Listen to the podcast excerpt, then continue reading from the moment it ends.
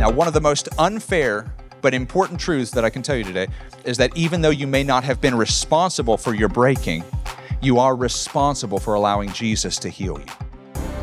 Welcome to the New Life Church podcast, where we dive deep into the timeless truths of the Bible.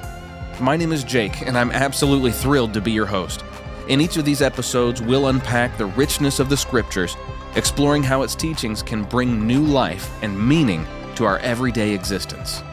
Get ready to be inspired, challenged, and uplifted as we navigate the profound wisdom of the Bible together. This is a place where faith meets daily life. This is New Life Church. I really only remember hearing about fault lines, a little bit in school. Well, I want to spiritually discourage fault lines today. A natural fault line in geology is a breaking on the surface that traces a geological fault in the rock below. The San Andreas fault line is the main one in California. It's actually the longest fault line in the world. Go figure. This is what they are. They're geological activities, but the fault line is what you can see on the top based on the breaking at the bottom. They're associated with volcanic activity because of the shifting of the tectonic plates beneath the surface. And what often will happen is the breaking open of a torrent of lava and magma, and earthquakes will happen. Loss of life, terrible things happen along fault lines. It's a place of destruction, of death, of constant living in fear because of the fault line. Now, I talked to my uncle. He was actually a missionary. They were in Belarus, and he made this really morbid comment. He said, whenever there's an earthquake or a fault line interruption in Russia or Belarus, he said, there's not a lot of wounded people. Everybody dies. And I was like, really? He's like, yeah, they use concrete for all of their construction. So all the roofs are concrete. So he said, they don't happen a lot, but when they do, everybody dies. Just the enormous weight of concrete coming down, crushing and destroying. Fault lines are dangerous things. So let me teach you about my homegrown definition of a spiritual fault line. And that's a much more simplistic thing. But here's how I will define it. It's an area where brokenness has occurred and therefore is much more likely to occur again. That's a spiritual fault line where a wound has happened and maybe it's closed up and maybe it's dormant.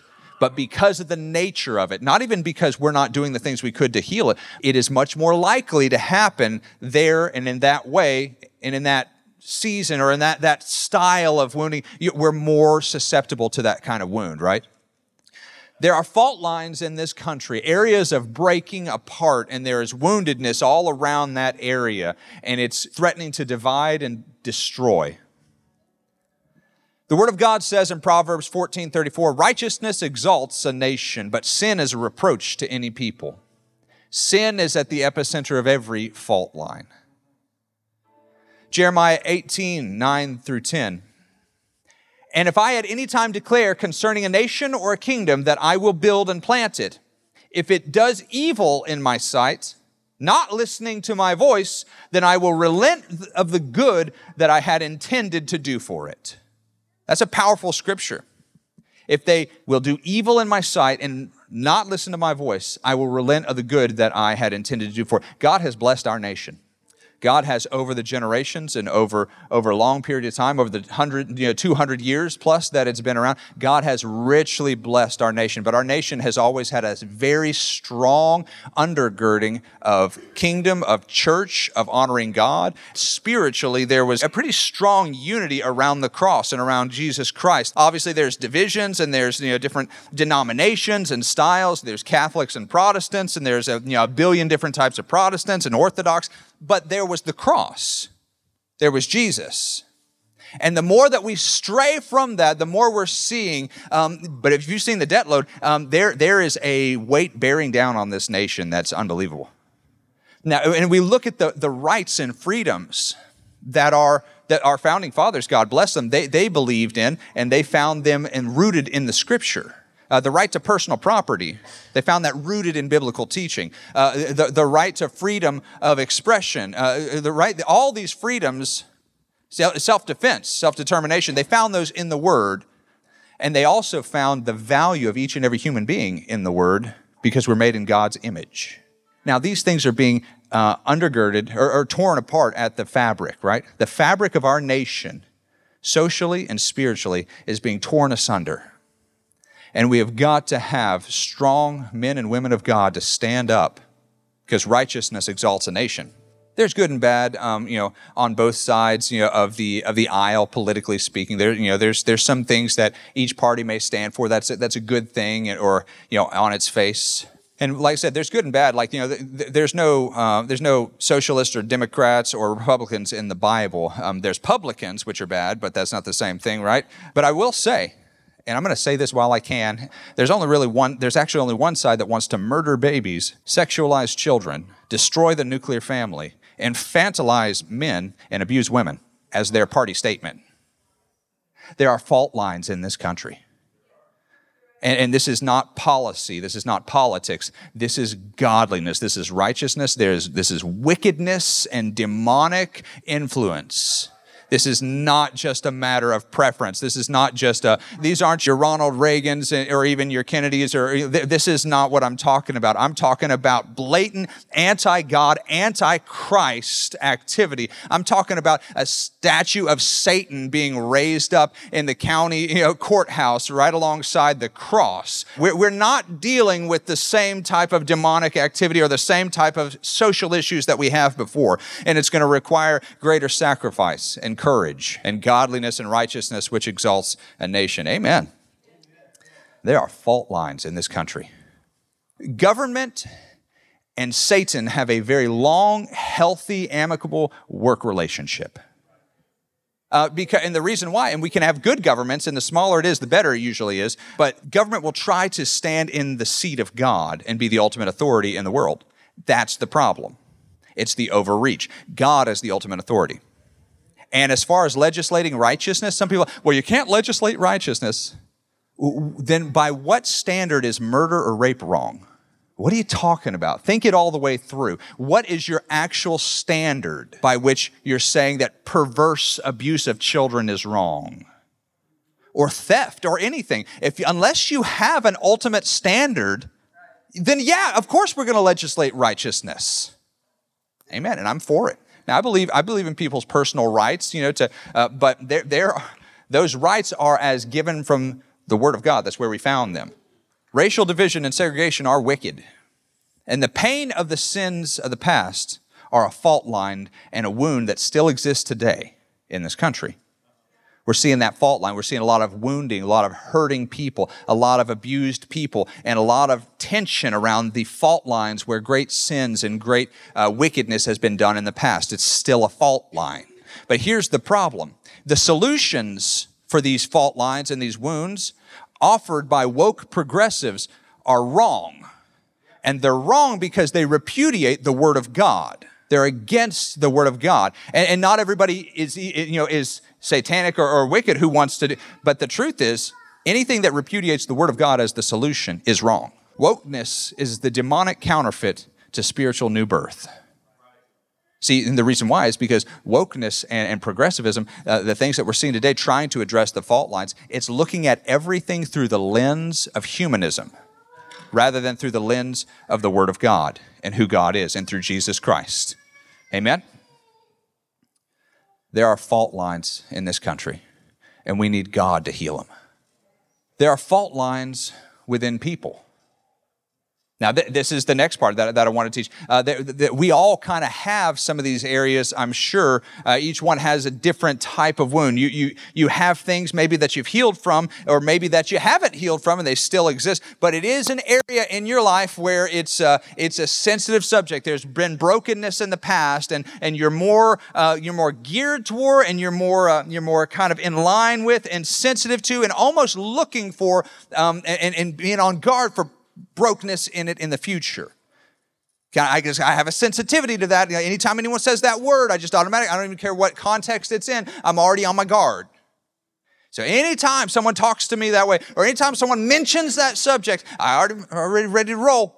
I'm ready to fight. I'm ready to push back because it's a fault line in my life. I want to talk to you about sin. Sin is a fault line. 1 in 3 of those who are abused sexually as a child will become abusers if they don't get healed, and they need Jesus to do the healing. 75% of molesters and rapists were abused as children. 75%. I'm talking about fault lines in people. That is a fault line. Who the Son sets free is free indeed. So you don't have to. You don't have to be that way. And you don't have to go down the road that got you here. And you don't have to perpetrate the same things on people. You don't have to wound, and you don't have to hurt, and you don't have to abuse. Broken people tend to break people. Hurting people tend to hurt people. But because of the blood of Jesus, which can change the sinner into the saint and reverse these things and bring healing to a life and put people back together stronger than they were ever before, thank God that He heals those fault lines. But we have to address them. And in order to address fault lines, we have to be aware that the enemy is a roaring lion. And he doesn't just attack whatever's in front of him. That's important. We have to teach that real quick. I hate him so bad because he doesn't just go after the strong ones. He goes as a roaring lion. And here's the mental picture that I get from the Word of God here. If I scream real hard, some of you might flinch, and psychologically, some of you who would flinch are the ones who've been screamed at real hard before, and you might get ready to hit me in the mouth, or you might just cower in your seat. And I wouldn't go after the one I thought would hit me in the mouth if I was the enemy, but I'd go after the one that cowered in the seat. Some people might go into survival mode, and they might curl up in a ball and begin to weep because of abuse, because of spiritual fault lines, because where brokenness has happened before, brokenness is likely to happen again, or more susceptible to happen again. People have spiritual fault lines, and we need Jesus to heal the wounds and to bind up He said He came to bind up the brokenhearted. What is that? What happens when you bind it up? It means you're taking something that's broken and you're putting it back together, and you're putting something in place to hold it together. I came to heal and to bind up the broken. Brokenness. Now, one of the most unfair but important truths that I can tell you today is that even though you may not have been responsible for your breaking, you are responsible for allowing Jesus to heal you. That's not fair, and it's not easy, and you didn't ask for that workload, right? You didn't ask to have to undergo your own healing, but it is what it is. It's a sin-cursed, broken, wicked world. And the only way to healing is Jesus. And it is our responsibility to come to the Master.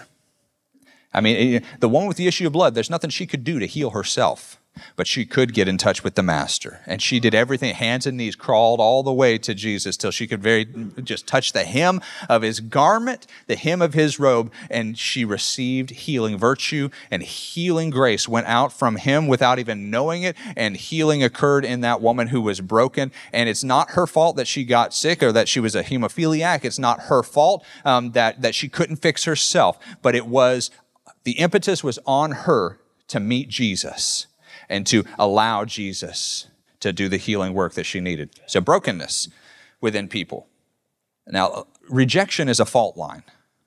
And I think that we've all been there to some point. You've been rejected by the group. You've been rejected by somebody that you love and that you cared about, or someone that you really respected. Rejection is a powerful, powerful fault line because it lasts. It makes us to feel, this certain way for generations sometimes. And we can it's a living deal, man. You grow that and you nurture that rejection from friends or from the group or from family or from mother or from father, from your spouse. And that rejection, it really is a lot like a weed, man. You just can't hardly kill it. It grows and it thrives and it reproduces in other areas. But ultimately, rejection is a fault line, a spiritual fault line. And I began to think of Jezebel. She is a great picture of rejection and how it can manifest in sin in someone's life.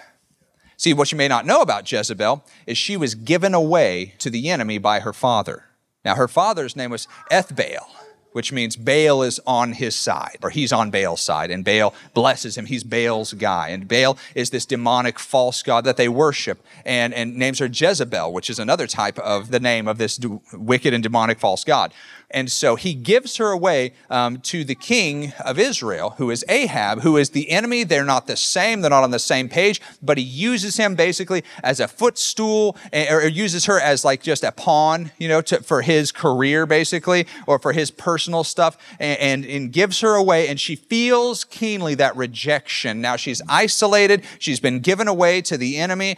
She has no more connection with the family, doesn't have any friends. They don't worship like her. And so this young, beautiful woman is thrust out into a situation where she feels rejection. And I want to propose something to you today. I don't believe that Jezebel's story had to be that way. It never does. I thought about this for a little while. Jezebel, her story and what she did and her ending and her influence, her demonic, wicked influence over the children of Israel and persecuting the prophets and control and manipulation and projection and just all this evil that comes from her. It did not have to be that way. And here's how I'll make my case. Rahab is a prostitute, a false God-serving prostitute running her own house in a foreign land. And whenever she has the opportunity to break free from the ties that bind, from the yoke there, she chooses the scarlet cord and is not only freed from the future of what she had been set up for, not only freed from the effects of sin and the demonic stronghold there, she actually is brought into the very bloodline of Jesus Christ, because you know we may not have any control over where we come from. We don't have any control over who our mother and father are. God bless you if you have a good one, and God help you if you don't, to overcome in all things. But it doesn't matter in the end, because God opens that door and says, be grafted into my people and to my heart, and be a son and be a daughter with me. You don't have to be the product of there. You don't have to live along your fault lines. There's better things for you. Well, I thought about Ruth. Ruth is a Moabitess, and the Moabites are enemies of Israel. They are wicked people. They're involved in perversion and child sacrifice and wicked, horrible things. The Moabites, they're vicious, evil people. And she has just a chance. And she marries into a better family. But in the end, he passes away, he dies. And so she's looking at what seems to be a hopeless situation with a mother-in-law who calls herself bitter, but says, I would still rather go with you. And she goes and she works in the fields and endures the racism and endures like the marginalization and everything that comes with it as she goes into these fields and is mocked by some. But she meets Boaz, the kinsman redeemer, the Goel, which is a beautiful picture of Christ Jesus. And what happens? Brings her right into the very bloodline of Jesus again. Married, she has kids, and then the fields that she used to just get the waste and the garbage basically from, she owns them. But most importantly, I present to you Asenath. Now, some of you are like, only vaguely know who I'm talking about. Whenever Joseph was thrust out into the pain and the trauma of his story, he ends up in a pit. He ends up in Potiphar's house and in the prison and then in the palace, right? And then back into the very will of God. He did get married and then produced two heirs, Manasseh and Ephraim, who are powerfully given a double portion in the land, right? So awesome. That didn't happen by himself. It happened because a man married a woman. And they had children. Amen. So Asenath is the exact opposite of what Jezebel could have been. Asenath has been given to this young man as a wife, and her father is a false priest to a demonic god. And you know what she does? She says, I got a shot here. I got a chance. I can either go in and act like Jezebel and try and control everything and bring my wickedness and my pain and my fault lines into the new relationship, or I can be led and encouraged and come right into line with the God of the universe, with forgiveness, with healing, with hope, with a future. Hallelujah. And she comes and she converts to the God of Israel, to the God of Joseph. And next thing you know, she is wound right into the people of God and has a double portion inheritance in the land. Hallelujah. All she needed was a shot to move away from that fault line. But Jezebel didn't. Same situation, right? But she chooses to take the fault line of rejection. The difference between her and the others is also a weak and passive husband who should have led her to God. I feel a little bit bad for her because where Asenath got to marry Joseph, who wouldn't compromise his convictions no matter how much you paid, no matter how beautiful we were, no matter how much rejection in his life, he was not going to compromise. He said, how can I do this? How God has been too good to me. I wish some of us would remember that whenever we're challenged by the world. Say, what am I talking about? What are you talking about? How am I going to operate in this? God has been too good for me. I've seen his hand faithful to me in the land of the living. He's supplied all of my needs according to his riches and glory. He has brought life when there was death. He has brought wholeness where there was brokenness. He has forgiven me of my sins, encouraged me, set me up, established my way, provided for me in the time of famine, and given me all and more that I ever could have deserved or even asked. He has been awfully good to me. I wish somebody would help me preach today. God has been really, really good to you people, and he's been really, really good to this guy. He has been good to all of those who have called him Lord and Savior and followed after him. And we got to remember that. Amen? We've got to remember it. So I feel bad for Jezebel because where Asenath got to meet this guy and be led well into the things of God, into the blessings of God, and she makes the right choice, Jezebel gets Ahab. A weak, cowardly, passive man. Ooh. I do have to throw this in here. You know who conquered the most territory by the sword in all of Israel's kingdom history? David. You know who comes second after David? Ahab. So because you're tough in some areas, in some exterior areas, doesn't make you spiritually less susceptible to the fault line. Right? You may even have the appearance from some as to being where you're supposed to be or doing what you're supposed to do. You know, he was a man of war. He had his chariot. He did good in some areas, some external visual areas, but at home. And so when he could have brought in Jezebel, led, ministered, set some boundaries, and turned her around, right? And said, God placed me over the kingdom. This is my purview. And he shouldn't have given it away, but he did because he was a weak and passive man. And we're living in a nation full of weak and passive men. And I do blame them because there's that in a man. Even the weakest and most cowardly and most broken man, there is that in us that is aware of what God's calling over us is, which is to be good, to be strong, to be protectors, to serve others, to rise up with courage, right? We're all aware on some level of that. But this system, the world system that is here today, is so demonic. You know what surrounded, you read this in the Word of God, and I'm way off my notes here, but what surrounded Jezebel, she had a bunch of people around her. You know who they were? Eunuchs, castrated men. I think you got the point. And I don't even have to yell about that for 45 seconds. What allows wickedness in a nation is weak, courageless men. Now, am I being sexist? No, I'm saying that men are the problem in a lot of ways, in a lot of times. Amen. We're here to protect, to bless, to raise up, to defend, to establish. We need a generation of people who will choose to not live at the fault line and to allow God to do what he wants to do. And I'll tell you what God wants to do after I'm done with this part. There are fault lines within the church in today's world. I bless you for coming here, because you had to stomach my best attempts to preach, perhaps, but this is a Bible-believing church, a Bible-teaching church. We have a high view, the highest view of Scripture. We're looking straight up at it. We have a very high view of Scripture. Amen. And we love tradition where it intersects with Scripture, right? And then where it diverges, we have no use for it. Amen. Especially where it contradicts it, which some traditions do. Don't need it, don't want it, want it gone. But there are fault lines within the church. There have been abuses of power and God-given authority in the church. Yeah, amen. abuses. I've seen the weaponizing of Scripture for personal means and personal agendas against people. Amen?